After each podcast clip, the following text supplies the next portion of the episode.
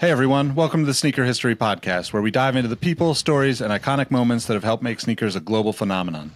If you've ever told someone that you like their kicks, then you're in the right place. Before we lace up this episode, here's a little teaser for you. Stick around to the end of each episode for the last shot question. It's a chance to test your sneaker knowledge and engage with our community. I've also recently started a newsletter to share my knowledge from nearly two decades of experience working in the footwear industry. You can find the link to that below or go to sneakerhistory.com slash newsletter for a weekly deep dive into the biggest topics in the sneaker business. All right, now that the business is taken care of, grab your favorite pair of kicks and let's get started with the episode.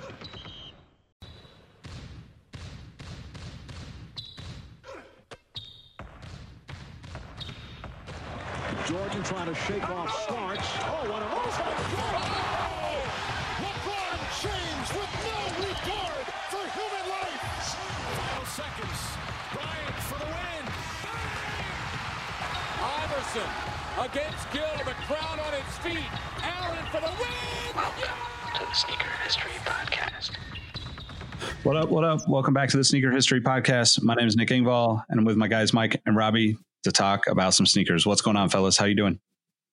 Yo, not too much, man. Just happy to be here to get down with some some sneaker talk.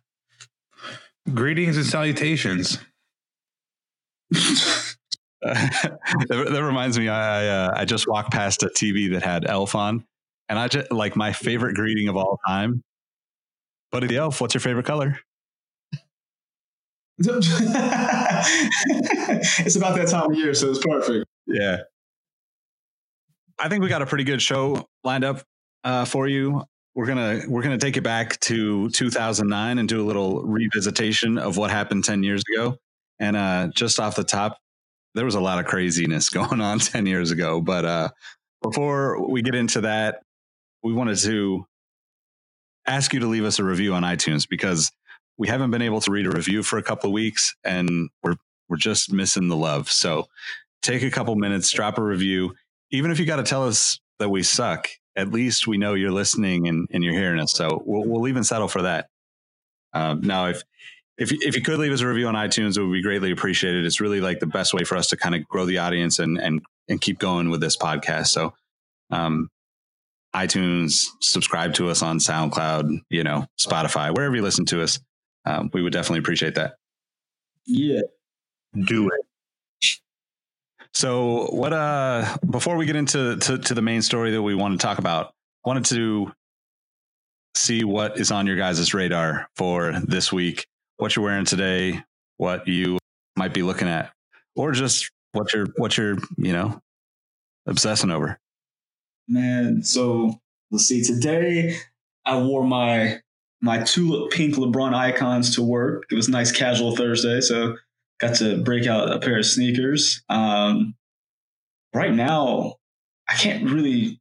There's there's two shoes I'm looking at, but two shoes I know I'm not going to get, and I'm really surprised at myself for looking at them. But I think you may have mentioned them. One of you guys, I think, did on the last episode when I wasn't there. But both the uh, the Kith Air Force One Low and then the G Dragon Air Force One Low.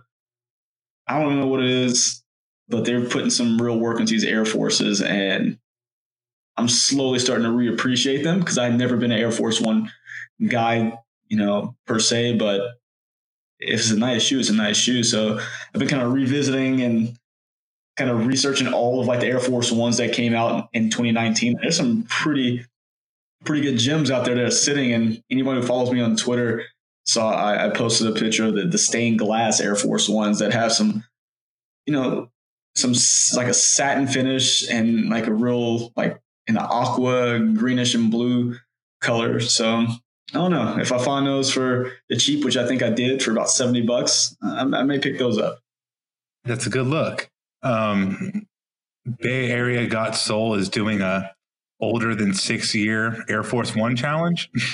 so if you have a pair of Air Force Ones that are older than six years, find Bay Area Got Soul and tag them, um, tag him, however you want to phrase it. Um, but for me, I also have Air Force One on my mind. Um, it's the Lauren Halsey Air Force One High from the All for One series. Just super clean, black, a really cool translucent strap, fun laces that are faded. Just a cool look for this winter time up in Portland. Um, and on the long term, I've been salivating over the Jordan 5 retro coming out next year. Like, I had a pair of 2000 Fire Reds and I don't got rid of them. The Jordan 5 is top five silhouette for me from Jordan, probably top five all time. I'm a big Jordan 5 fan. Um, I'm just really happy to get that shoe, and the quality looks better than the 2013 because those straight up look like plastic. So I'm happy they're giving it a little bit better treatment. But no, I'm super excited for those to come out next year.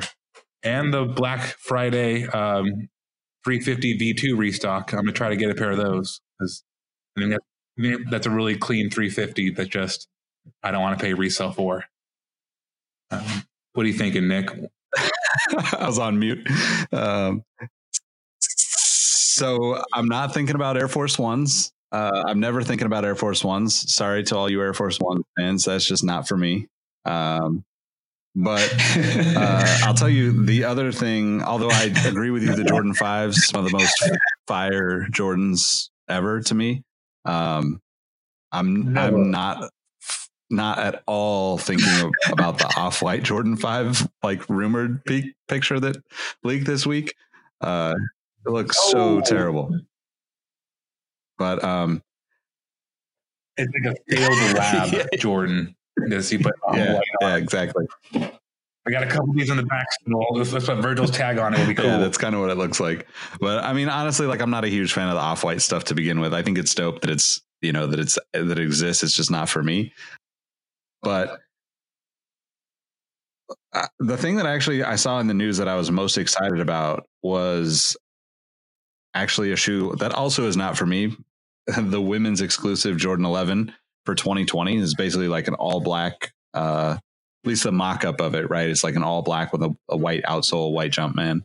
Uh, just looks super clean. And I think it's super dope that they're doing like women's exclusive Jordan 11s because I feel like that shoe, you know, just uh, that's the shoe that like kind of helps everybody get into sneakers. And I feel like that shoe being available for women specifically just will bring more women into the sneaker world. And I just think that even though there's a lot of women that are into sneakers, there's a lot of imbalance in the sneaker world. So I think that's a, a, good, a step in the right direction. Um, and obviously even this year, like the, the silver, uh, I forget what the colorway was, but the silver one is super dope too. So just think those are, that's a cool thing um, to see happening. I told you we are gonna get a, a, the new color for 2020 as soon as that shock drop happened. Yep. Yep. We're going to switch it up a little bit for this episode. We're going to jump right into like the main topic and uh, kind of skip the news that's going on. And basically, what we want to do is revisit Sneaker News' top 30 sneakers of 2009 tonight. And uh, we might go a little rapid fire because 30 sneakers is a lot to talk about. Robbie, you want to start us off?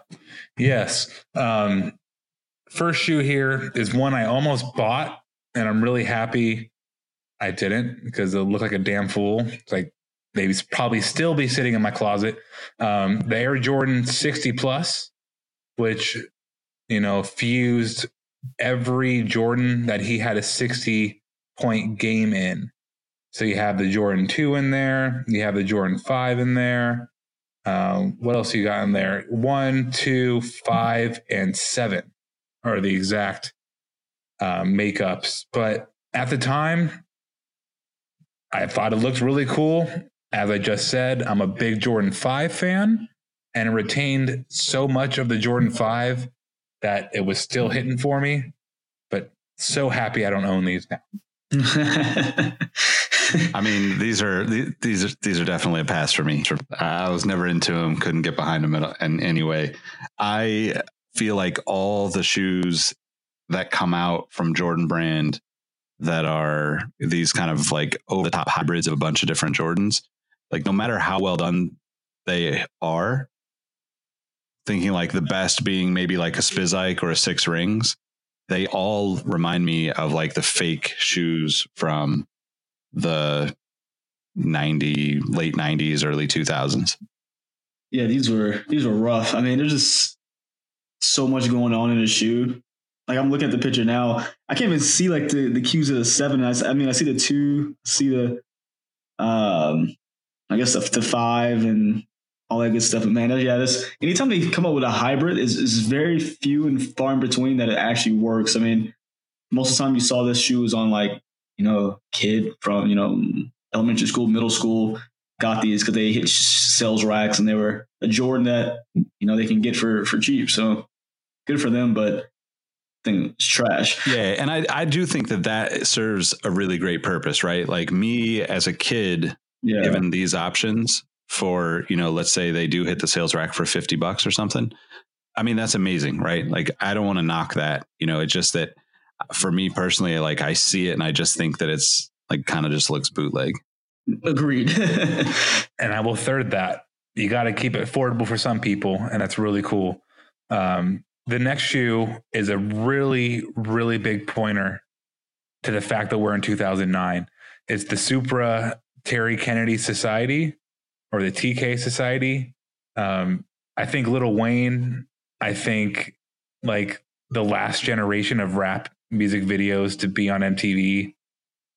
I never bought a pair, still not my style but very much a point in time. Nick, you're a Terry Kennedy fan though, right? Yeah, I definitely have a couple pair of these, and uh, it's you make a great point though. You know exactly like it's it's a point in time. It was a thing.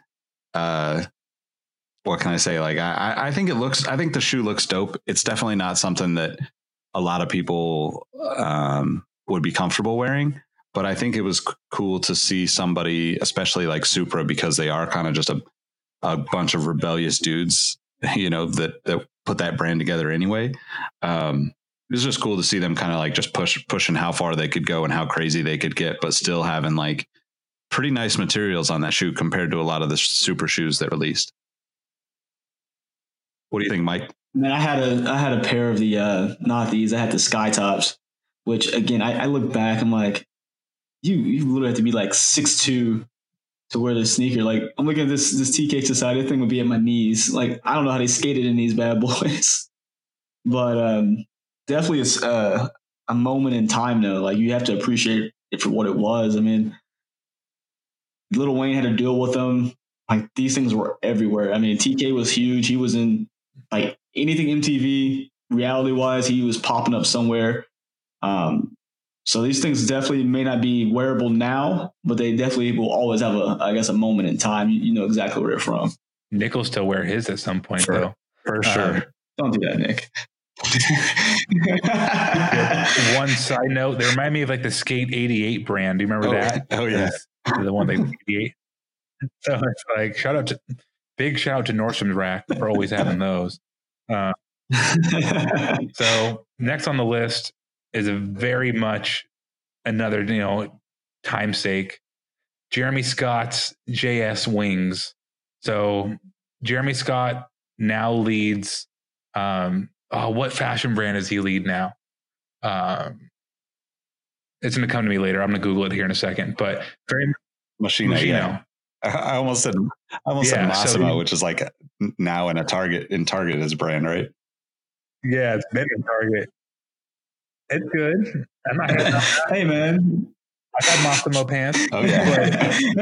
Jeremy Scott's super creative and super out there. Um, all of his designs are like Andy Warhol on speed, but turned up a little bit more. Very, very crazy designs. These were silver and had the wings on it.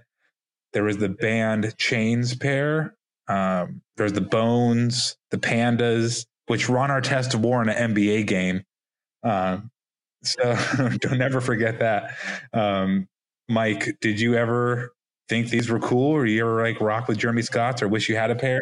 Um, no. I can actually thoroughly say I've never liked any pair of these shoes. There was so much going on in there. I the one that got me the most was the uh was the bones. They had like look like freaking Fred Flintstone was wearing those things. There's the Batman pair too, like with like Batman and you know they, they did like uh, li- license plate ones too, like California, New York, Florida license plates. was it the clear black wings? Like they were the ASAP Rockies. These came out later, but ASAP Rocky did a uh collaboration with Jeremy Scott and Adidas, and they had like the wings to a whole new level. They looked like they were weapons on your feet, man. I mean, I, I still have a pair. The, my favorite colorway of these was denim versions. Um, I, they're super crazy, but to me, you know, I, I bought them thinking that I would actually take the wings off and wear them like a little more low key because the wings are removable, but I didn't. I wore them with the wings. I think they look super dope though. Um, it's one of those time period things where it's like you're going to look at it 20, 30 years from now and be like, yeah, that was definitely uh, cool then and that isn't now. But that's basically the story of my life. So it might come back. You never know. There's a poet that once said, "What a time to be alive," and that is a hundred percent what a time. Uh, I mean, these are all these are all kind of they're all what a time shoes because it's ten years back and our brains love nostalgia. Um, 27, we have the Dizzee Rascal Air Max 90s. I don't like Air Max 90s. what? Like the Dave, the Dave quality me Oh no. DQMs are the only ones I mess with. Like I don't like the plastic windows. Give me an Air Max Oh, one man. or a 97. You know, one or 180. Like I don't want that 90. Although apparently I'm getting hate already. So what do you two think about it?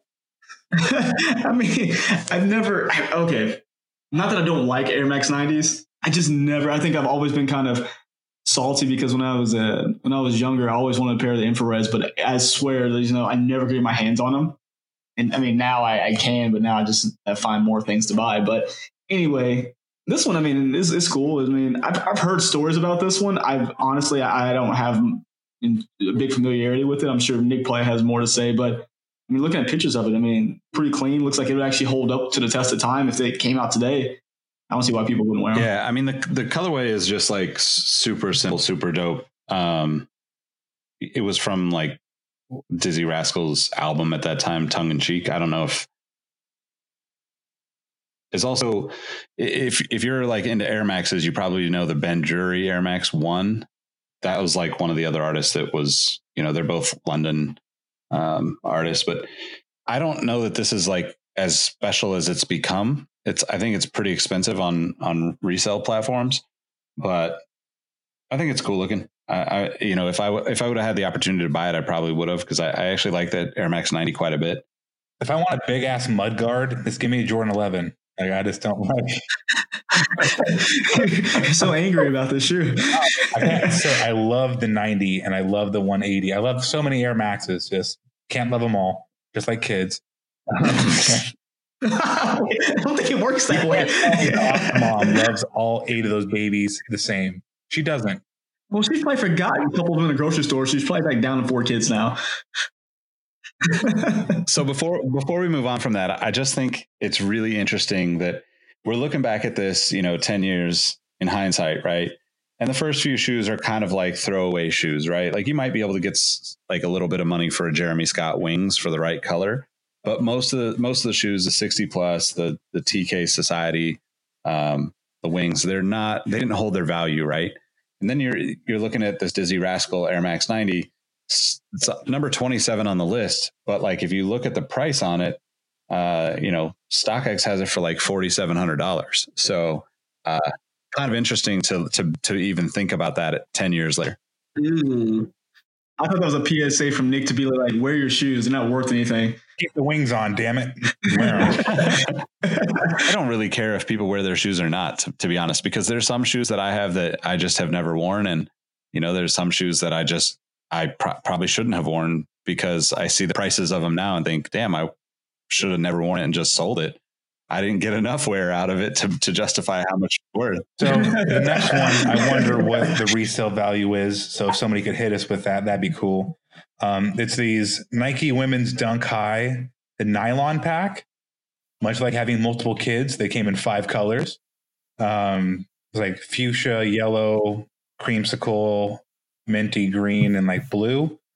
They super remind me of Nike Vandals. I always think of like that one girl who gets in fights at school that also wears black Air Force Ones, um, but she also wears nylon Vandals on the on Wednesdays and Fridays.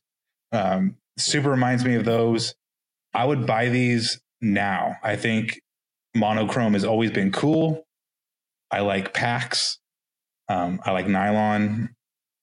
Yeah, so th- these are definitely a win for me. I, I like the pack a lot. I like nylons. I wear them on my skin. you guys have seen Nylon magazine, right? This was actually a collaboration. The magazine did the colorways on them. I remember this like I don't know why I remember it so much, but I remember writing about this when I was at Nice Kicks back in the day. Or Nice Kicks? No, I must have been Sole Collector back in the day. I don't know. I'm old, washed. I wouldn't say washed. No, I just uh I mean if these are actually nylon, I don't remember these either. But I hate nylon on shoes. It's just I don't know. It's just a weird thing with me. It's just a material that doesn't belong on shoes, in my opinion. I had a I had a pair of Pegasus 92 and it had like nylon on the uh on the, the side panels and the toe box and they look like like if you took a warm up and balled it up and put it in your backpack for three weeks and pulled it out, that's what it looks like. Terrible. So no nylons. That was good. I was just on mute, but yeah, I cracked up on that. that was good. Um, so, I mean, if you didn't like those, these might not be for you. Number 25. But number 25 also shows that the glow up is real. So you have the Union Nike Dunk High Tech Challenge Supreme. There's a lot to unpack here. There's a Dunk High with a strap with Andre Agassi Tech Challenge, like splatter print. You know what I'm talking about. And then like a TPU wing, where like the normal dunk wing is. And it's, yeah, it says Union on the strap. These are an atrocious. I'm so happy they learned their lesson and made the Union one. Um, but yeah, these are, uh, these are a super coming of age story because the Union came a long, long way. And um, one last point to it they refer to the Union LA and New York.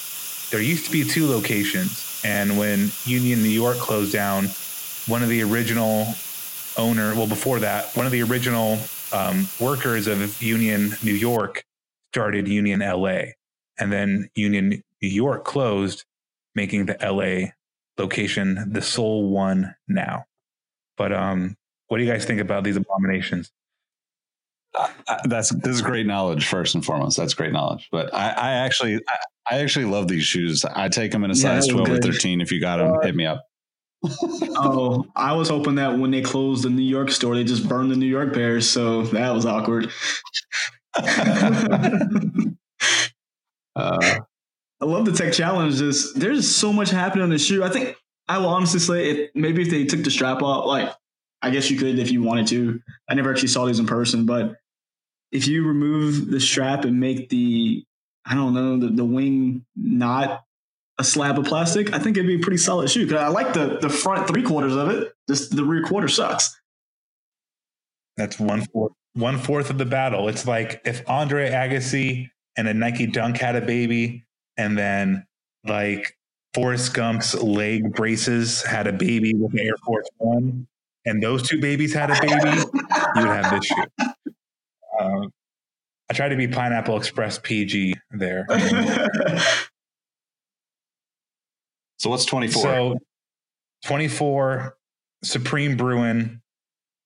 I think these are one of the best Supreme ever. Like Supreme's always at its best, where it's a super basic ass product that just says Supreme on it. Um, yeah, these are these are super cool. Yeah. Um, I mean, I don't have much to say about him. You pretty much summed it up. This is when Supreme was, you know, still on track and they're not giving us uh, Jordan 14s with piercings all over them. So, uh, no, I, I really like this SB Bruin. Reminds me of the, they did a, a blazer a year or two ago with the same, just simple, easy colors and just threw their name on there. So go back to doing that spring. Yeah, I mean, I, I agree. I think like the the simplicity of of a lot of the shoes, especially because they're able to bring out like shoes that you just don't see very often. Um, the Bruin is a little bit more common now, but it wasn't that common back then. The Blazer was like everywhere. Vandals were everywhere. 2009, but they also did like a red and gold um, version that looks like 49ers themed. So I like these ones too. But So next on the list blows my mind why it's 23 because if I could have any shoe pack, if that's a dead giveaway, it would be this like the Jordan 5 Toro Bravo pack. Those were the hottest shoes in the streets, like, period, when those came out, up until I would say a, a solid six years after. They held their resale super well, and now they've tapered off a little bit. It's hard to find a dead stock pack with both together. Um, but I just absolutely love this pack. I would give my left nut from one of them right now. Just give me a dead stock pack. I'm so happy. Like the red's perfect. The 3M's creasy, but it still looks really good. I could sing praises all day about this. Nick, do you have a pair? Do you got a pair? I don't have a pair. I don't. I, I didn't get the pack, and I never got either of the because they they ended up getting split up right at the outlets. I think um, on a, on some. I, I remember something vaguely. I have to like think about it, but yeah, I, I love the black pair. The black pair is uh, non-original five. That's probably my favorite favorite colorway. Um, the red suede is dope, but I just I don't know that I would wear red suede shoe like that all the time or often enough. But yeah, the, the it was it was like one of the best packs too because it was just like like both of them were really well done and both of them used materials that you never got on the shoe before. So I really like this. I 2009 I would have had this much higher on my list. 2019 I would have it much higher on my list. And Nick, you were 100% right. They split these bad boys up in uh, at outlets. I was uh, me and one of my roommates when we were in college. We went down to the outlet in the next town, and I was willing to sell my roommate to the Nike store to get a pair of these. But uh, they had a they had like a nine and a half in the black and like a ten in the in the in the red, and they're sitting at the counter. And as a poor college student, you can only dream. You just kind of hold it and just just hope they just let you walk out with them. But it wasn't the case. But um, super dope. I wish I can. I really do like the 3M pair a lot. I don't know why they can't do the 3M shoes like this now. Like when these crease, they look nice. When the new 3M shoes, like the 3M pack they came out with, crease, they look like bad foil yeah, paper. these that is a great point because these definitely aged like very gracefully compared to like a lot of the other 3M releases. you guys are tripping. The red pair is like all time fire. They are, as some people would say, they're Basie buzzing. Like, is that a crazy? Oh cousin? my god! Stop. We know where you. I just never liked all red shoes. I've never. I think I've been the only person who never got on that wave of all red sneakers. Man, Yeah, not for me. oh, tripping. But um, number 22 is super tripping.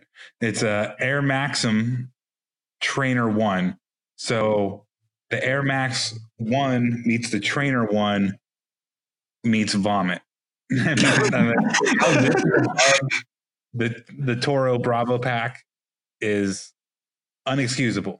Like this is a hard pass. Ten years from now, I'm never wearing this. Yeah, it's passed for me. I don't have anything good to say. Yeah, we can we can move forward. I, I see the idea, but yeah, I wasn't buying it. Then on to 21, another shoe I would have put much higher on here. And before we started recording, I said if I could have any amount of money and buy one shoe, it would be this shoe of all time. The Louis Vuitton Don, Louis Vuitton. I said that backwards, but the, the Jaspers, the Kanye West Jaspers, Louis Vuitton, they are, that's what a luxury sneaker should look like. They've aged pretty poorly compared to like contemporary designer shoes, but I absolutely love that. If I had four thousand dollars, I would buy a pair right now. Like hands down, Grail. Drop the mic. That shoe. Just before, I just have to give you a quick side note because we all know that one's worth. Oh, am I talking to? Yeah, okay, never mind. That was on mute. Um, but we know the Jaspers, like hands down, just I think it's top three if not t- the top Kanye release sneaker. But just to give us a kind of a frame of reference, uh, we're talking about how much shoes are worth.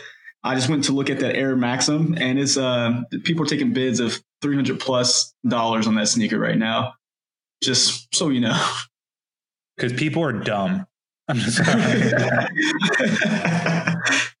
Nick, what you think about the Jasper, man? I mean, I, I, I'm with you. I think this is Kanye's best shoe, probably ever. Um, I, I don't know if it's like the color combination, the materials, like the fact that it's a Louis shoe. It's just super dope to me. Um, I, I would imagine that the price of these is probably outrageous too.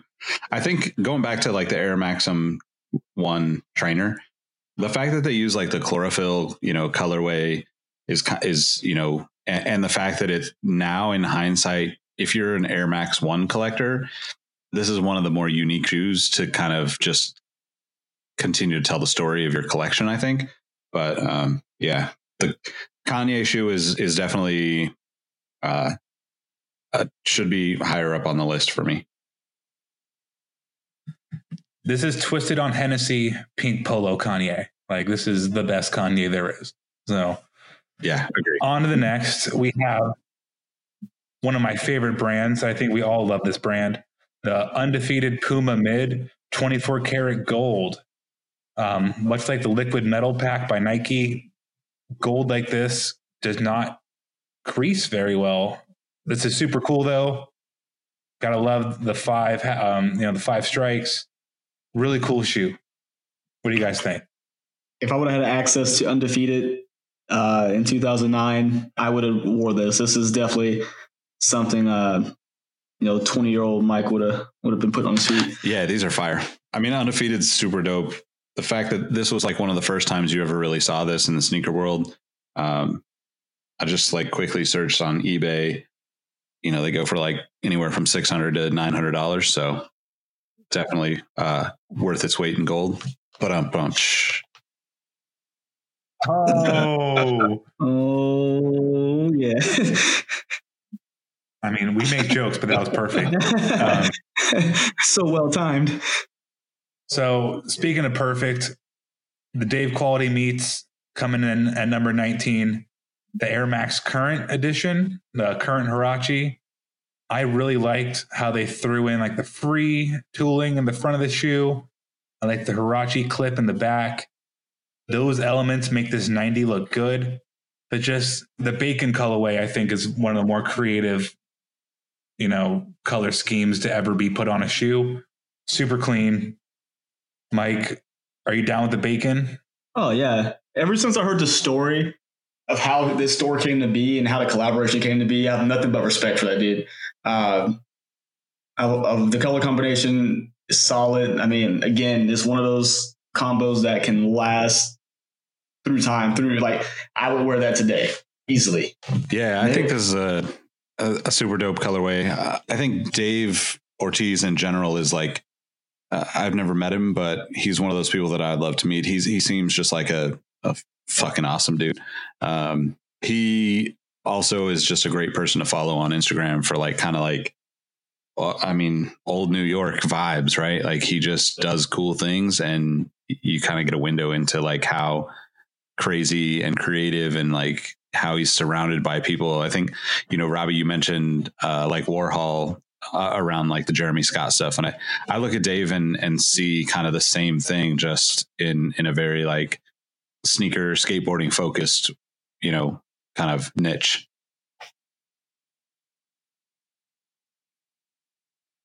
Mike, did you watch that YouTube video about Dave Quality Meats? Yeah, it was a it was a complex video, and I cannot remember what those things are called. It's a it's it's I- a I series. watched- Huh? I watched it too. That's why when he said that, I was like, "Oh, I know, I know what you're talking about." Yeah, yeah, it's a good, a good, a good series, and uh, there's a good insight about how uh, how his how his collaboration came to be and his inspiration behind it was. Uh, I, I think it's solid. Like no one's thinking like that nowadays when it comes to collaborations, and I mean he set the tone for a lot of stuff.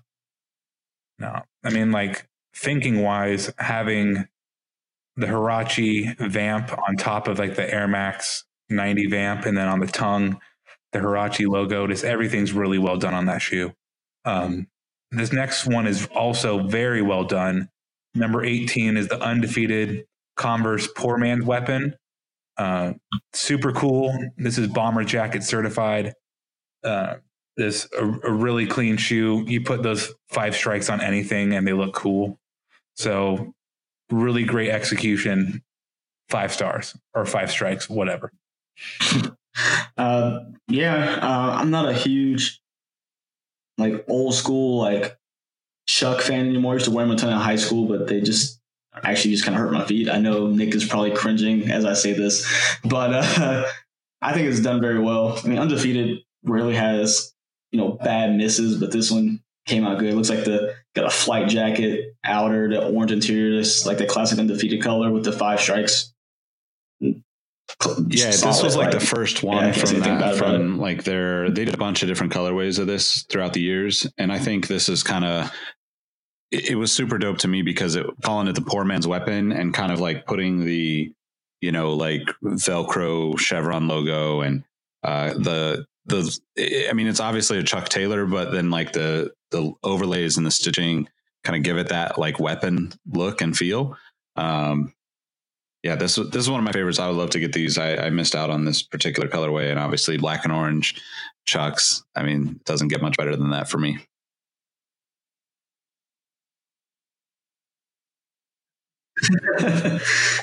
no doubt. Um, super clean. Um, so earlier I said I would give my left nut for.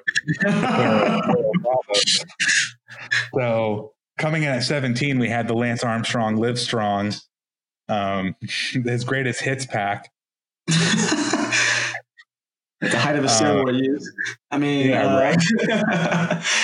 I had a pair of uh, Lunar Glide 2 Live Strongs, um, but these are like the greatest hits. So you have two Air Force Ones, you have a Dunk, and then you have what a Footscape. That's a Footscape, right? Yeah, Footscape. Yeah, yeah Footscape woven. I mean, the colorways are always super cool. The Air Force Ones and the Dunk are a little busy, but for the most part, it's just nice black and yellow with like various hues of like gray and some white. They're all they're always really clean. Just cruddy how they canceled him super quick, and then we were talking about how um, other people don't get canceled so fast, and in one of our last episodes. So, um, very interesting to see how you'll stay with Cap but all you do is little steroids and cheat and everything, and they, they cancel your stuff. That's a joke. You should have been canceled. I the right thing. well, I mean, I just got two points to make with this. Uh, one, only live strong thing I ever owned was that one dollar bracelet you can buy at the Nike uh, store, and two, anything black and yellow should have Wu Tang on it. And so, th- so this pack is super dope to me because uh, it's basically like, with the exception of the woven, it's basically like remakes of kind of iconic uh, Nike releases. So there was like the the the dunk uh, is actually like a Futura um, for love of money, like or um, like the FLOM dunk, basically done in live strong colorways. So uh, the the pattern, you know, is is like that, like the Futuras, the the FLOM Futura dunks that are like literally like money print. Um, and then there's the Air Force One that was like the Mister Cartoon. And the thing about that particular shoe is the details on it are crazy, like the the spider webbing and all of the different like very ornate like detailing is just so over the top. If you see it in person, you're just like, what? This is a shoe? This is on a shoe? Um, and then the other one is uh, the like the Busy P One World Air Force One, which is the original version was actually like a, a more of a rainbow colored color combination. Um, but you know, he's one of the guys that actually uh, does a lot of stuff with the other guys we talked about, um, Ben Drury and Dizzee Rascal. So he's another musician out of uh, London that has done a, a, few collaborations over the years. But I mean, it is kind of interesting to you know with the Live Strong name being so prominent on him. You know, a lot of people definitely canceled Live Strong, even though I don't think Lance Armstrong is in any way still connected to Livestrong. I think it's actually a charity that exists on its own. Um, but obviously, people don't want to hear that. They just want to cancel.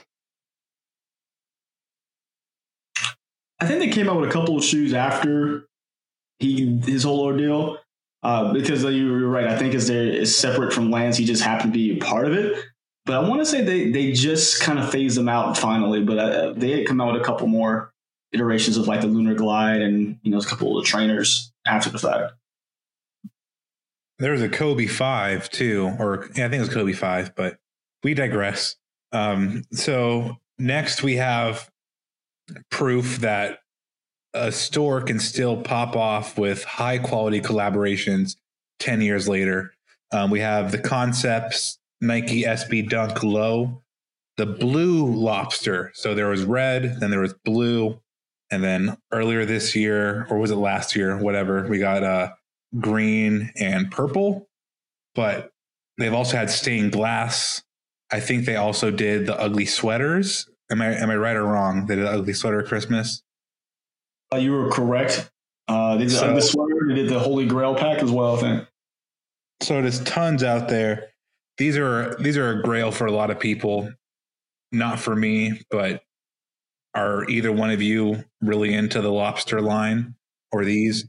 A hundred percent. If I could just get one pair of them, I don't care what color. I would love to have them. I would wear them until they just couldn't be worn anymore. These things are done so well. The colors are like they're they're wearable, but they still have like that that uniqueness to them. So Concepts did a heck of a job on them, and uh, yeah, I'm looking at the price right now, and I don't have sixteen hundred dollars. Yeah, So I like these quite a bit. Yeah. Um, I I think this is the only one that I like from the pack. Um, but you know, it's a, like their their storytelling is always on point, and and this was kind of like to me the first like super successful you know collab from them um, that I can remember. But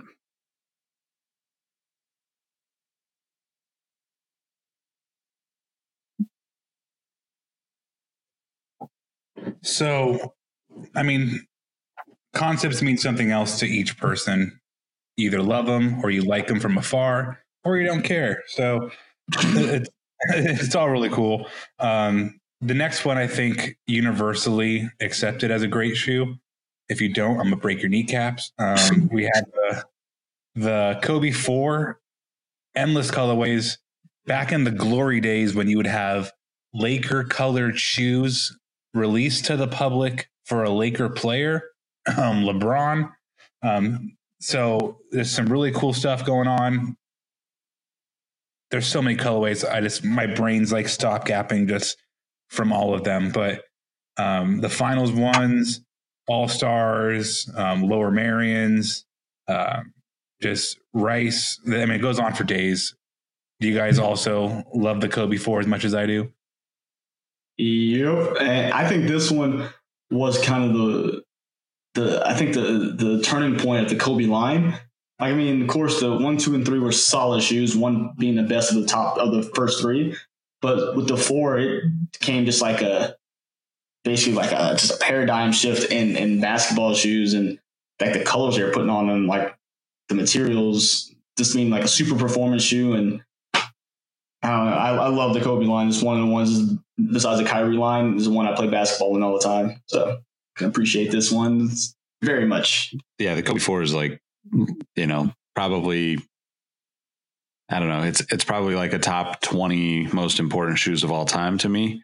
Um, it, it it basically is like Kobe and Eric Avar from Nike who designed it, deciding to kind of take Kobe's love for soccer and turn it into like, you know, like you know a basketball shoe for but it took them a while to get there and the kobe 4 was the starting point of that right? They they cut it down quite a bit from the rest of what he was wearing. Right before this he's wearing you know like 1 2 and 3 but like you know think of like huarache 2k4s 2k5s all that kind of era.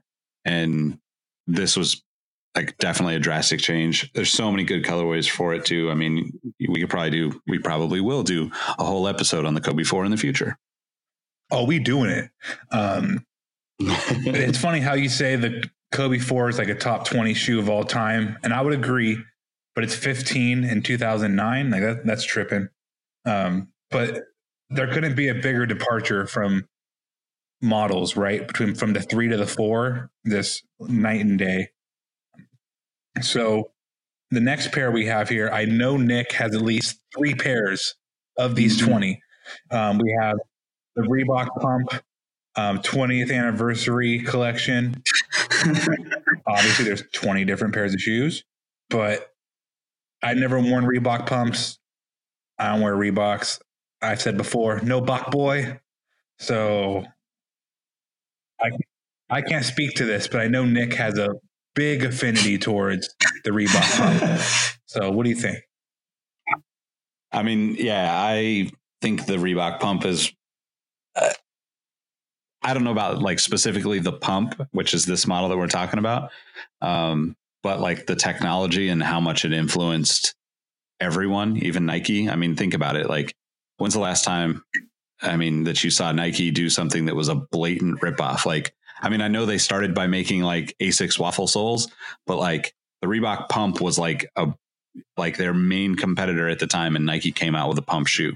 So that really speaks to how much this was like a game changer. So much so in the way that that people thought, oh, maybe that's a better way of doing it than actually using traditional laces. So um, I actually don't have any of the pump 20th anniversary. I have way too many of the pump 25th anniversaries. They Five years off. yeah, they do. They do. Reebok.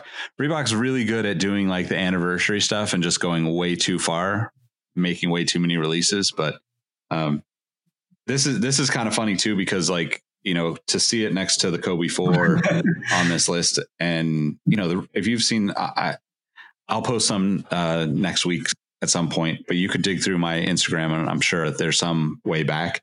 But the the pump is so high. I mean, maybe I should actually get some of those DK societies and compare them because I bet you the pump is is just as high as a TK society. Yeah, I had the 25th anniversary, but I didn't have the pump. I had the Omni Lite. But I had the uh, when they did the 25th anniversary, all the, all the pump sneakers, they had like the uh, different artists do things. I had the I had the Basquiat, all like brass colored. Um, I, I think that would be the first and last time I own a Reebok pump. Just not for me, but I can see the history behind it. It's pretty cool. You know, just while I had it, but yeah, that's all I got on that one. I'm a punk both of y'all. I got the 27th anniversary edition Reebok pumps. I'm just kidding. like blatant lie. He threw it right away. 27 and a half year. Um, um, so, um, I mean, speaking of just doing stuff every couple years, um, we have the Clot Nike One World Air Force One Supreme. Just last weekend, we had another Clot Air Force One in the exact same print, but in a different color and without the exposed air in the tooling. These are super cool. Like, I didn't even, I'm not going to front like I know everything about shoes. I didn't know these existed. So, I mean, these are super clean. I like them more than the blue. Um, because again, I go Basie for some red shoes. hey, Robbie, ask me how much they cost. How much they cost, Mike? Uh, Fifty eight hundred dollars right now.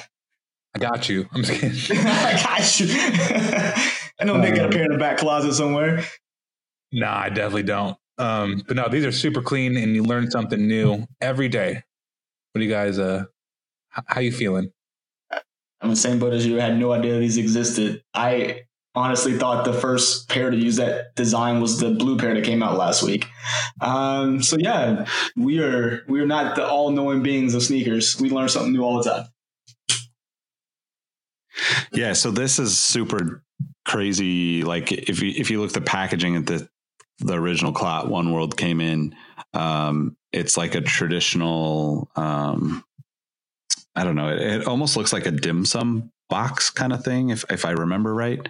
But it's it's a very like over the top ornate kind of uh, box design, and if you burn away the the red, it it like turns into this like black uh I don't know. It just it looks amazing. So, yeah, the, the reason that the blue one and then now the black friends and family one uh, even exists is because of this one. They the, that was a whole the the whole reason for the bl- blue one was a 10 year anniversary of this particular shoe, but uh, not really my thing for you know to wear Air Force ones. But I think it's uh it's super dope. Air Force One collabs been in the game.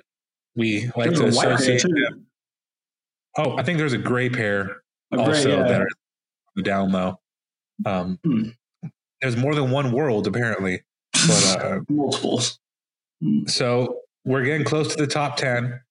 Coming in, coming in at twelve is my favorite non-signature. I mean, my favorite signature non-basketball Nike. Probably could have phrased that better. Use word scrabble, but um, the Nike Air Griffey Max one. So the first one, um, I absolutely love this chunker. It's I think one of the more innate designs by Nike. This, the lines are really cool. The strap is one of the best straps ever. I love fast lace. No, the fast lacing system you saw in Jordans a lot, also used on this shoe. Um, just a fantastic clunky retro. I love it. Dude, this is when Nike took care of all their signature signature athletes, where they made their shoes look like a one, and you weren't just kind of thrown in the back of the barrel if you weren't, you know, a basketball player. But these things are. I had a pair. I had a couple pairs. I think. Freaking solid all the way around. I love them. I might have to get another pair actually. Yeah, I mean the Griffey's definitely one of my favorite shoes. I actually was just uh, today, the day that we're recording is actually his 50th birthday. We posted about it on Instagram, and I was like, this particular colorway that we're looking at on this list is is the black and red, which was uh, basically for him his time in Cincinnati with the Reds.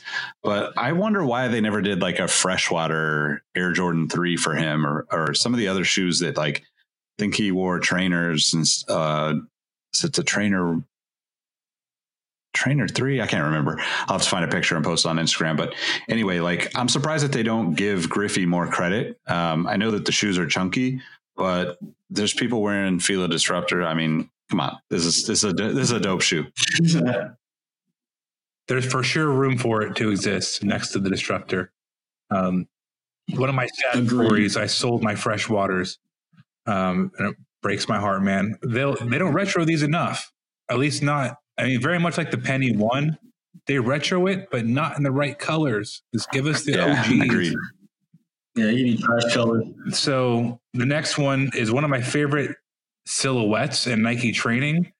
They use this thing with full length Air Max, free, free Air Max, um, pretty much any combination. I think I had football cleats for recreation football, um, and the Nike Air Trainer. This particular edition is the Manny Pacquiao. Uh, I'm not going to say much because for political and social reasons, I don't like Manny Pacquiao. So cool. Um, uh, I don't know why it's number eleven on his list. Somebody just had a, I guess a thing for Manny Pacquiao. I mean, it just to me it's just a it's a Nike trainer. I mean, it was very it was, it was a shoe everyone wore in the gym or you know, in in like in sports. But I just don't know why it was number eleven on this list. It's it's, it's all right. he was really big. I mean, back in 2009 was like the height of his career, and the Philippines. I I just never saw anyone wearing them, and this is one of those like I don't know. And on a global market, he's cool, but and, yeah. and this shoe's all like glow in the dark so all the speckles all the details the, the outline on the swoosh it's all glow in the dark Yeah. i mean i think like the the trainer one Mhm. uh, this particular, you know, we say Nike Trainer One, but like this is like the 2009, 2008 um, version of the Trainer One. I do think this is one of the best shoes, most underrated shoes ever. I'm super biased though because uh, it was one of the first times I ever got a shoe for free sent to me or given to me by a brand. Um, so like I still have it. I have like a really beat pair. Um, but I ended up like getting a bunch of them because this shoe is super comfortable, regardless of, you know, like this one. I don't, you know, if you're not into Pacquiao, I, I totally understand. Like it's not for you, but I do think this is a shoe that everybody should try out. And I honestly, even today's standards, This is a really comfortable shoe. Could not agree more. It's a fantastic shoe. And back in that early Flywire years, Flywire didn't do shit. It was just like pressed on material. Um, super funny that that they marketed. It didn't make like steps and leaps to being good till much later. Um, but we digress. Great shoe. Um, so a top ten, the Nike Air Half Cent, which is one of first of many non I would say non-court worn, like not Penny Hardaway penny shoes, but these are super clean. They had like copper, eggplant, uh, metallic silver, pretty much any colorway you would find on a foam Foamposite. They put on here. Um, these are one of the best, like non-signature signature shoes ever. Like these is a really clean shoe. I like it. Yeah, I'm into Yeah, it. I, yeah. So I think the electric green color. If I'm not, that was my favorite color of this one. Yeah, the, I mean the only downside to this shoe was it was super heavy, but otherwise, Oh, yeah. otherwise- and, and, Sure. and super expensive. I think right, two hundred bucks or something, two twenty retail. Mhm. But yeah, super dope. I think this is like they've always done a good job, like keeping the penny line very uh, true to pennies. You know, like Lineage. lineage. Yeah, thanks. But I'm actually I'm actually really excited about the next shoe. I think I think the next shoe is even more underrated than probably any other shoe we've talked about. This next one, yeah, it, it definitely changed. I would say this is also a top 20 Yeah, sneaker sure. of all time. And there's a docu- there's a documentary on YouTube about it um, where Stefan Stefan goes over his whole story about how he wanted this shoe. Nike did not want to make it, but he stuck to his guns, and now it's one of the more approachable silhouettes in history. Um, very long-winded introduction to the SB Zoom.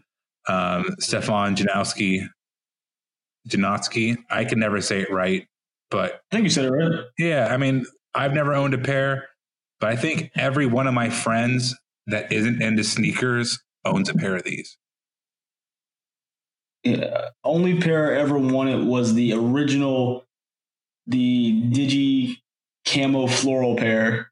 I can't remember what year it was. It was later than 2009, but other than that, I mean, it's a solid shoe. I see exactly where it came from with it.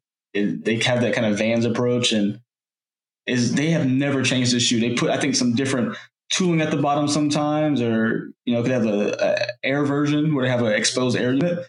But other than that, this shoe has literally been the same for the last 10 years. It's pretty ridiculous. Yeah, I think it just speaks to like him knowing what he wanted to skate in. You know, the story, um, the story of the shoe is super dope. Uh, you know, he's from Northern California. He's from Vacaville originally, but he used to. You used to see him in Sacramento. He would be at almost every skate event. You'd run into him downtown back in that, that era before he kind of like right before the shoe, you know, blew up and he became you know super super famous.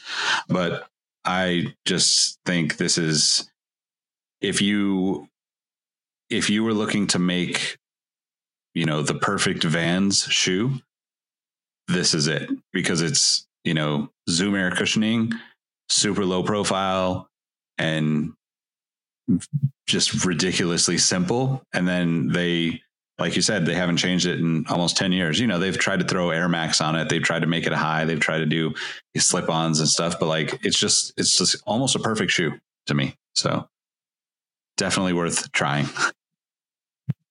I think I think there's a Nike f- free version of it also and a winterized. There's so many options, but just speaks to how good that core design is. It's it's perfect.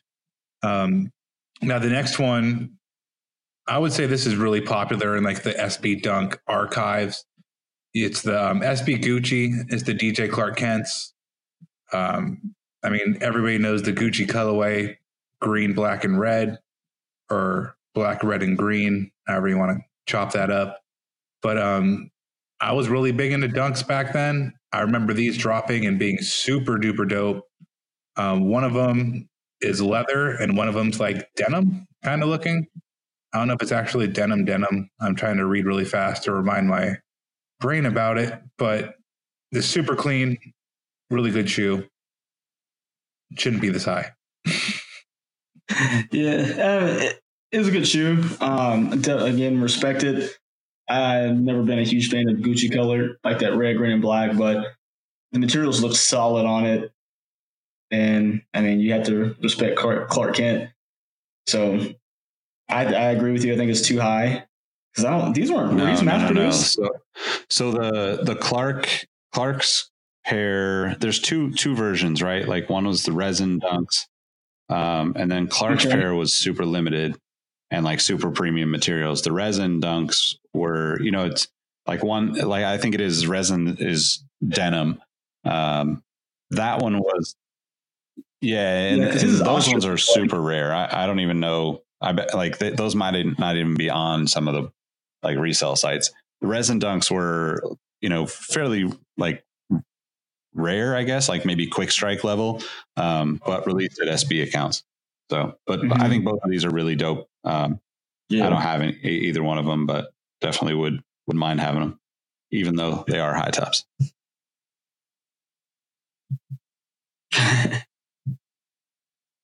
I mean, let's see here.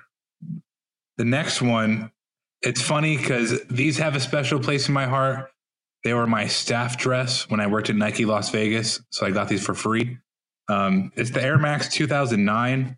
And it's the first time Nike went to years after what, a, a decade? Because the, I mean, the Air Max 360 kind of broke the mold from going annual names 97 98 etc well i guess the plus did there, there's a couple exceptions but basically from 2009 to 2018 they started just calling their air maxes whatever year it was and this is that full length heritage airbag um, super comfortable again useless fly wire but a very comfortable shoe i very much like this it's very comfortable Dude, uh, this was a great era of Air Maxes after the you know the originals, like 9, 10, and eleven.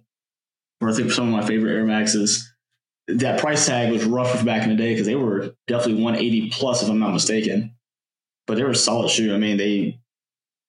It was one of the times you actually get saw people wear like a technical type running shoe with casual wear. So I, I think this was pretty. I think visually it's I- I super it. dope. But I, I mean, I think you know this was also there was a lot of challenges for the for the airbags. I think uh, you know the 360s were like notorious for losing air, and this sort of fixed it, but not like really really fixed it. So. Um, but I actually think like I think like aesthetically this shoe is really dope looking and you know it, it does suck that like the flywire wasn't really you know as functional as as it has become in in more recent years but all the shoes all the shoes from this era the flywire was just like that pancake like plasticky kind of feel and you know i think it looked cool because it made the it made the upper really thin but obviously from a you know functional standpoint i don't know you know it's hard to beat it's hard to beat where we're at now right For sure. I think it was more about cutting weight, like you were saying. Um, 'cause that whole synthetic upper weighed nothing. And on the air topic, these would pop, so they wouldn't lose air the same way. But these were very susceptible to popping back in the day if you have a very sharp object on the streets. So, um, on what were you gonna say? Oh, I was just thinking that because you worked at you worked at Nike and you worked at Foot Locker. I remember wearing my uh, my uh, is my 2000 my 2011s, and every and everyone pretty much wore them in the stores. So, like you said, your staff dress at Nike. Did you guys ever like freak out when you saw like the the pins for like you know the the sensors on the ground, trying not to step on them?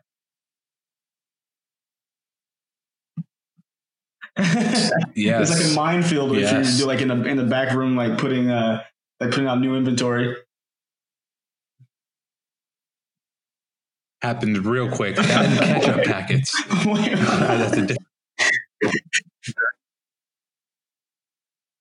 Obviously, your streets must not be dirty, but like walk down the street and you see a ketchup tag, oh shit, dodge. Um. Um, but um, I mean, the next one on the list. Shout out to Nate Robinson for having such a flash in the pan moment. Great player. If he would have been eight inches taller, he would have been a perennial all star. But um, it's the Nike foam Foamposite Light, the Kryptonites. He wore these as he defeated Dwight Howard in the dunk contest that year.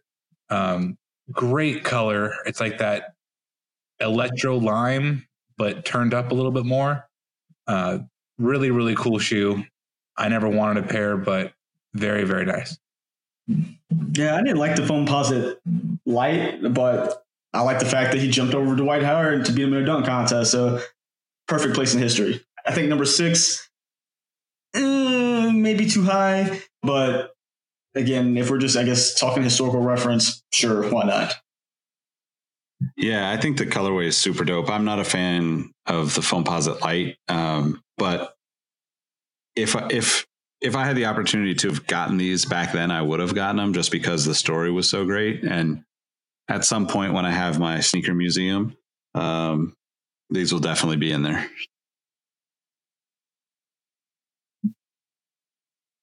No doubt.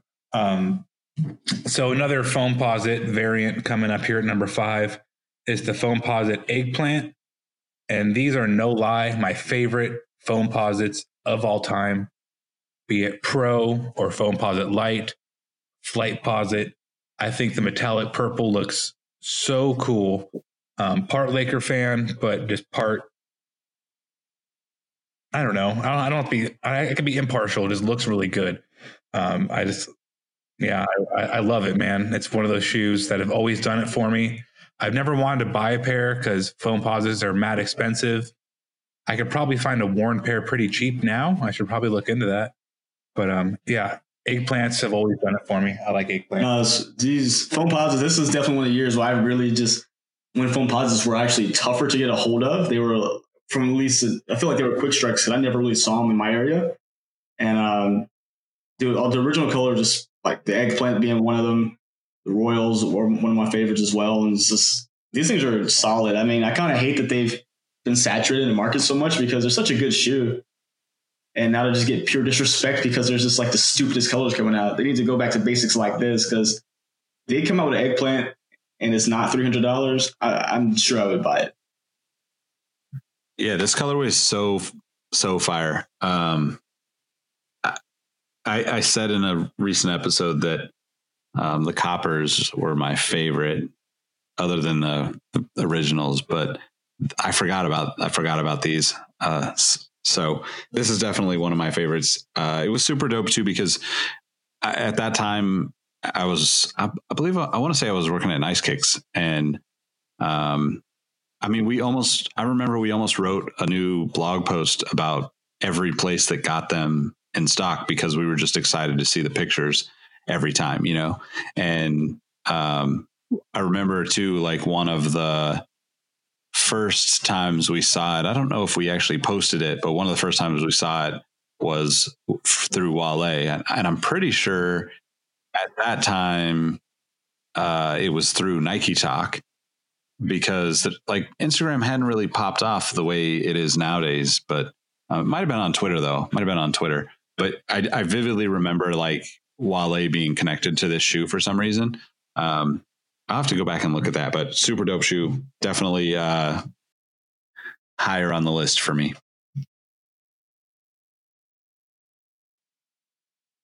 Well, I guess this next one, it's placed very well. It's the Nike LeBron 7. There's, I mean, here pictured is the red carpets, but I mean, you can go China's, you can go a whole bunch of different directions with the 7 um, arguably his best work, arguably some of the best colorways ever on a LeBron. Just, um, I think if you were to close your eyes and think of a LeBron shoe, your brain might go to these, and I wouldn't hate on you. It's a super iconic shoe. 100% agree. Yeah, we got a retro 10 years later. I mean, it's kind of kind of speaks for itself at that point. and the retro was done correctly. That's what even feels better because give it to us I think, as it was. And yeah, down to the box, man. yep, the box is the most ironic box of all time because it says like family, community, loyalty, and then he leaves. So I mean, I always thought that. He got him a championship. They're fine. Yeah, in retrospect, he's fine. Um, so number three is the Air Jordan Three True Blue. Um, another top five colorway Jordan for me. Um, probably one of my earliest sneaker moments is Kobe in the All Star game wearing these. That's one of the first times I fell in love with shoes. Was seeing these on his feet. So these have always been a f- big favorite of mine. Um, Jumpman on the back. There would be a China retro, I believe, the following year of the True Blues that were a little bit different, but pretty much the same. But yeah, a really good retro of the highly coveted Air Jordan 3 True Blue. Yeah. I think, of course, I love the True Blues. Not anything about the shoe, but I only reason I would put it up this high is because that was the first time it released since 2001. I mean, that's when they had actual spans of time before they re-released something. So I think that would probably be the only reason I put it at this number three spot. Because I can easily interchange it with the LeBron Seven or that eggplant Foamposite. But um, yeah, it's just hard. I guess I'm kind of jaded because we've gotten this shoe. I feel like plenty more times since So 2009. I think this one. I mean, this is one of my favorite shoes of all time too. I actually like. Uh, I actually like the 2009 version. Um, and it's it's almost identical to the 2001. I like that version better than the than the OG from '88, and better than the OG retro that we got because I think that the blue, t- the back side of the tongue being blue, looks better. The original that Michael wore, um, supposedly All Star Weekend, um, although I've only seen a couple of pictures that might be it, uh, has red on the back of the tongue, which is you know the one the the one that released originally in '88, but then also what 2016, 17 we got that retro true to form, and I think uh, Robbie, in your yeah. comment about the Asia release, I think if I remember right, the first version was Asia and Europe only. And then I think like the next year, Canada got it or something because it never really released like everywhere in the States. Um, but by by the time that it released this, that next year, probably 2010 or 2011, it the like kind of buzz around it was like done because people had already that the people that really really wanted them had already figured out a way to get them off of eBay or whatever because you know there's no resale platforms in 20, in 2009 but um it is it was kind of weird. Well we should uh one day jump into that whole story of that retro and and and uh, revisit it because it was one of the most questionable ways that I think a, a retro has ever been released in my opinion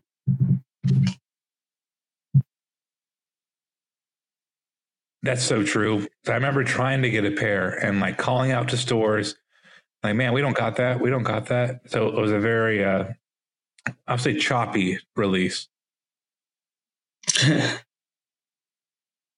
So coming in at number two, Mr. Kanye West returns, but with his first Nike collaboration and the Nike Air Yeezy.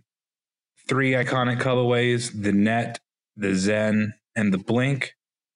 I mean, I remember seeing these and being dumbfounded. Like, there's obviously Jordan 3 and Tech Challenge and all these elements from past Nikes in there, but just seeing the Ys on the strap all the way up to like the Y lace lock to the glow in the dark.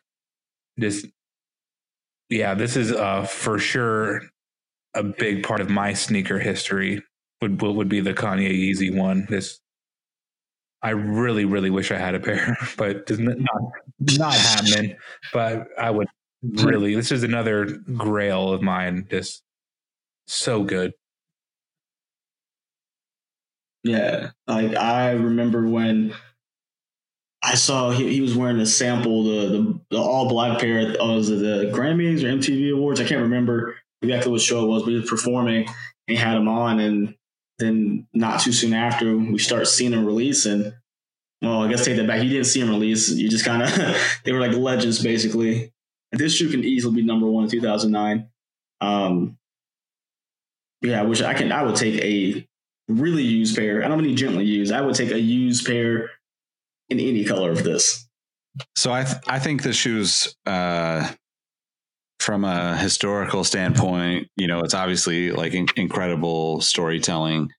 Kanye putting like his mark on you know things in a way that you know like this is really the first time a non-athlete gets a signature shoe that has his name on it and you know for that i think the shoe is amazing i think aesthetically if i don't know if it's just it's probably just me but like it looks more dated than most shoes um from that time i guess like uh, or maybe maybe it's right on par with the shoes of 2009 right like high cut terry kennedy stuff is is very much you could see why Lil Wayne was rocking this shoe, was rocking the Supras. Um, it, it, it also had just enough of the elements of, you know, nostalgia to, I think, just kind of capture everybody's attention. Um, on top of the fact that like this is Kanye coming into his own in a sense where he had already done the music thing and become incredibly successful, but the fashion side of his life was really just like he was just breaking through to have some exposure at that point. You know, he had done little things, little things. He had done collabs with Louis Vuitton and he had done, um, you know, some stuff with like Reebok and, and Bape and that kind of stuff.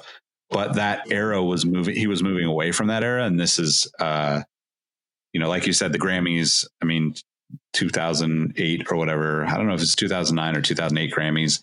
Um, it, eh, that was like probably one of the most buzzworthy moments I think in like sneaker culture, at least of the last 10 years, right? Like it was just insane. Mm-hmm. They were so high because 100%. everybody was tucking in their jeans. yeah. Yep. Um, it's true. Everybody shut them in their shoes. It was such a thing. So showing that Yeezy had not yet jumped over the jump man. At number one, we have the Air Jordan 11 Space Jam, which I remember this is like the fever pitch of like people getting beat up for their Jordans leaving the store. Um, these were super hot, iconic colorway. I love Space Jam. These are super cool. But number one, when we get them every couple years, I think is isn't it, so to speak. This it's a great shoe. Shouldn't be number one. Well, I'm trying to remember. That's only the second time, or that's the first time they retroed, right? After the original release. 2001. No, no, they're, they're OGs. They're 96. When did they come out the, for, for the first time? Oh, yeah. Yeah, but th- they released in 2000 as well. Okay, I didn't know they actually released in '96. I thought they were released first for the first time in 2000 or 2000. I, I gotta check my facts. I'm honestly not sure. I just can't remember. I knew they released like far after the movie. I mean, I don't remember them releasing in '96. I remember uh, the the 2000 release. I remember 2009 because it was almost 10 years since the last you know version released. So I'm trying to. See. Yeah, December 13, 2000 was the original release. 2009 was the first retro. So I mean, I'm trying to. I guess I'm trying to have to have a mindset of 2009. That's why I was kind of saying about the, the Jordan 3. I have to remember that uh, this was this list was made in 2009. So I, I can see why that was important because it was a 10 years after the original release.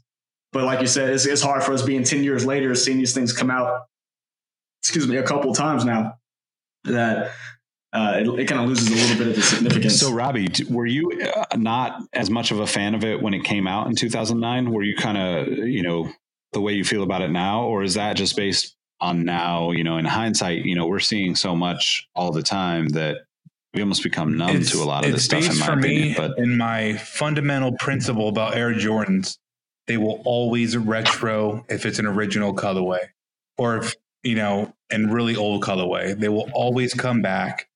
So if you don't get them, don't hold your breath. They're going to be back. Because I lived in Minnesota, like rural Minnesota, when these dropped. So all these shoes we talk about from 2008 to 2012, I tried to get, but there was two stores and a crappy online process. So like I didn't get anything. So like, I didn't fall in love with the anger of missing a shoe. Some people love just being pissed about not getting a shoe. Um, yeah, this I knew they were going to be back, and I have a 2016 pair. I have two pairs for 2016. I have one on ice still. I wanted them so bad. So yeah, they'll always Nice.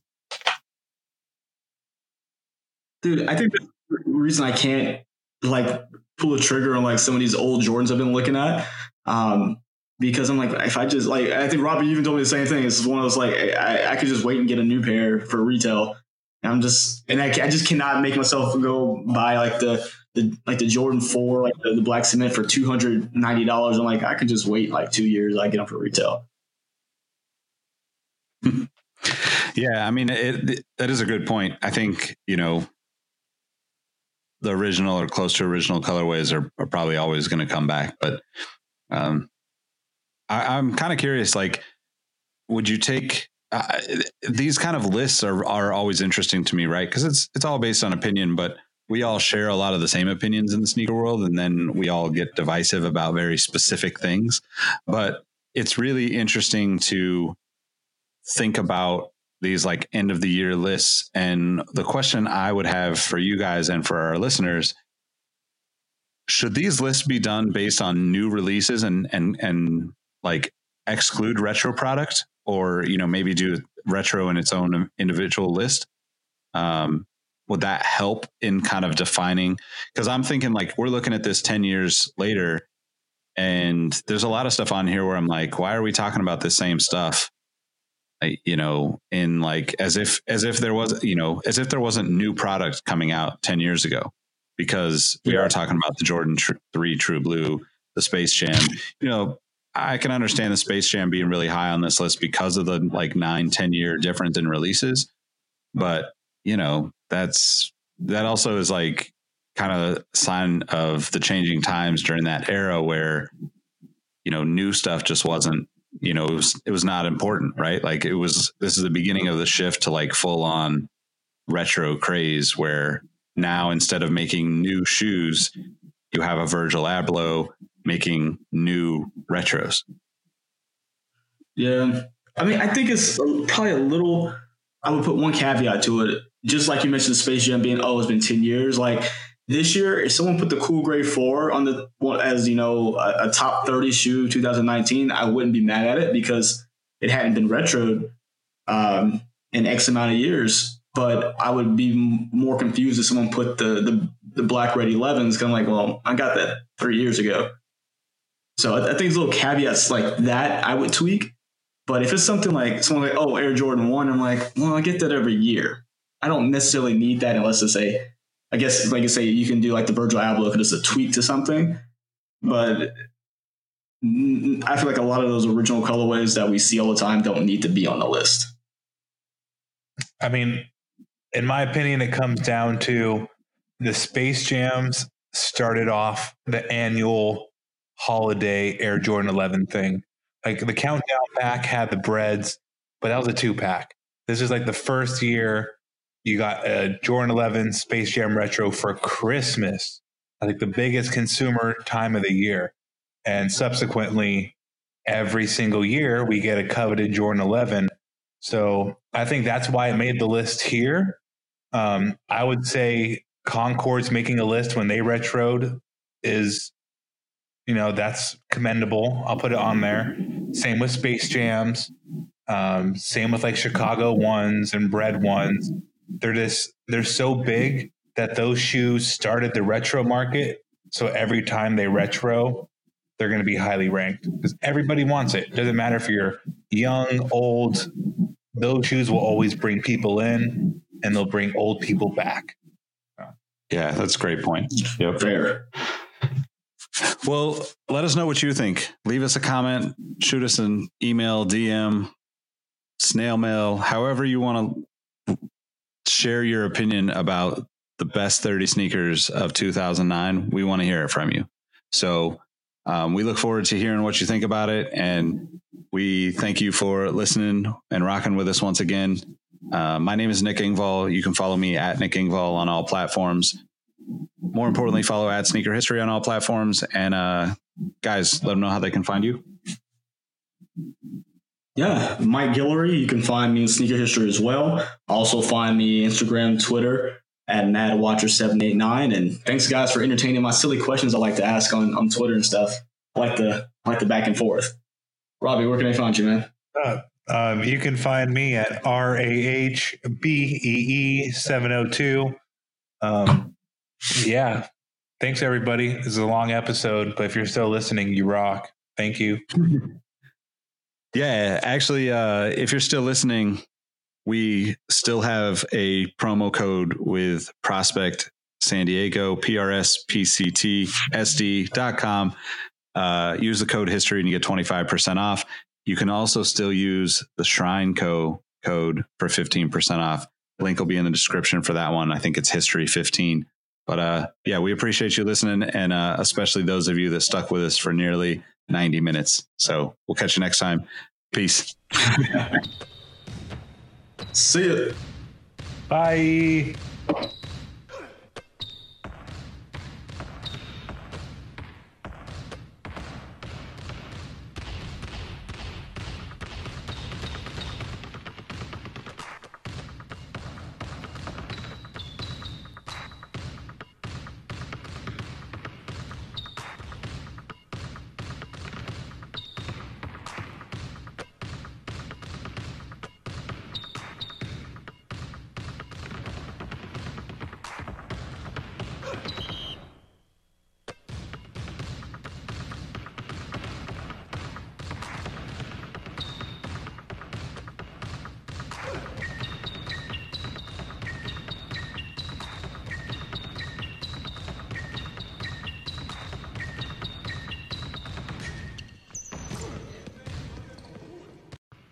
Hey, hey, Nick here again. Before you take off, I want to thank you for listening to the Sneaker History Podcast. Be sure to hop into our Discord to answer this episode's The Last Shot question and get to know our community of sneaker enthusiasts. If you'd like more insights on the trending topics in the sneaker world, I've also recently started a newsletter to share my knowledge from nearly two decades of experience working in the footwear industry. You can find the link to that below or go to sneakerhistory.com slash newsletter. And last but not least, tell someone you like their kicks today. You never know how far a simple compliment can take you, and we all know how good it feels to be on the receiving end of some appreciation. Thank you for all the support, and we will catch you on the next episode. Peace.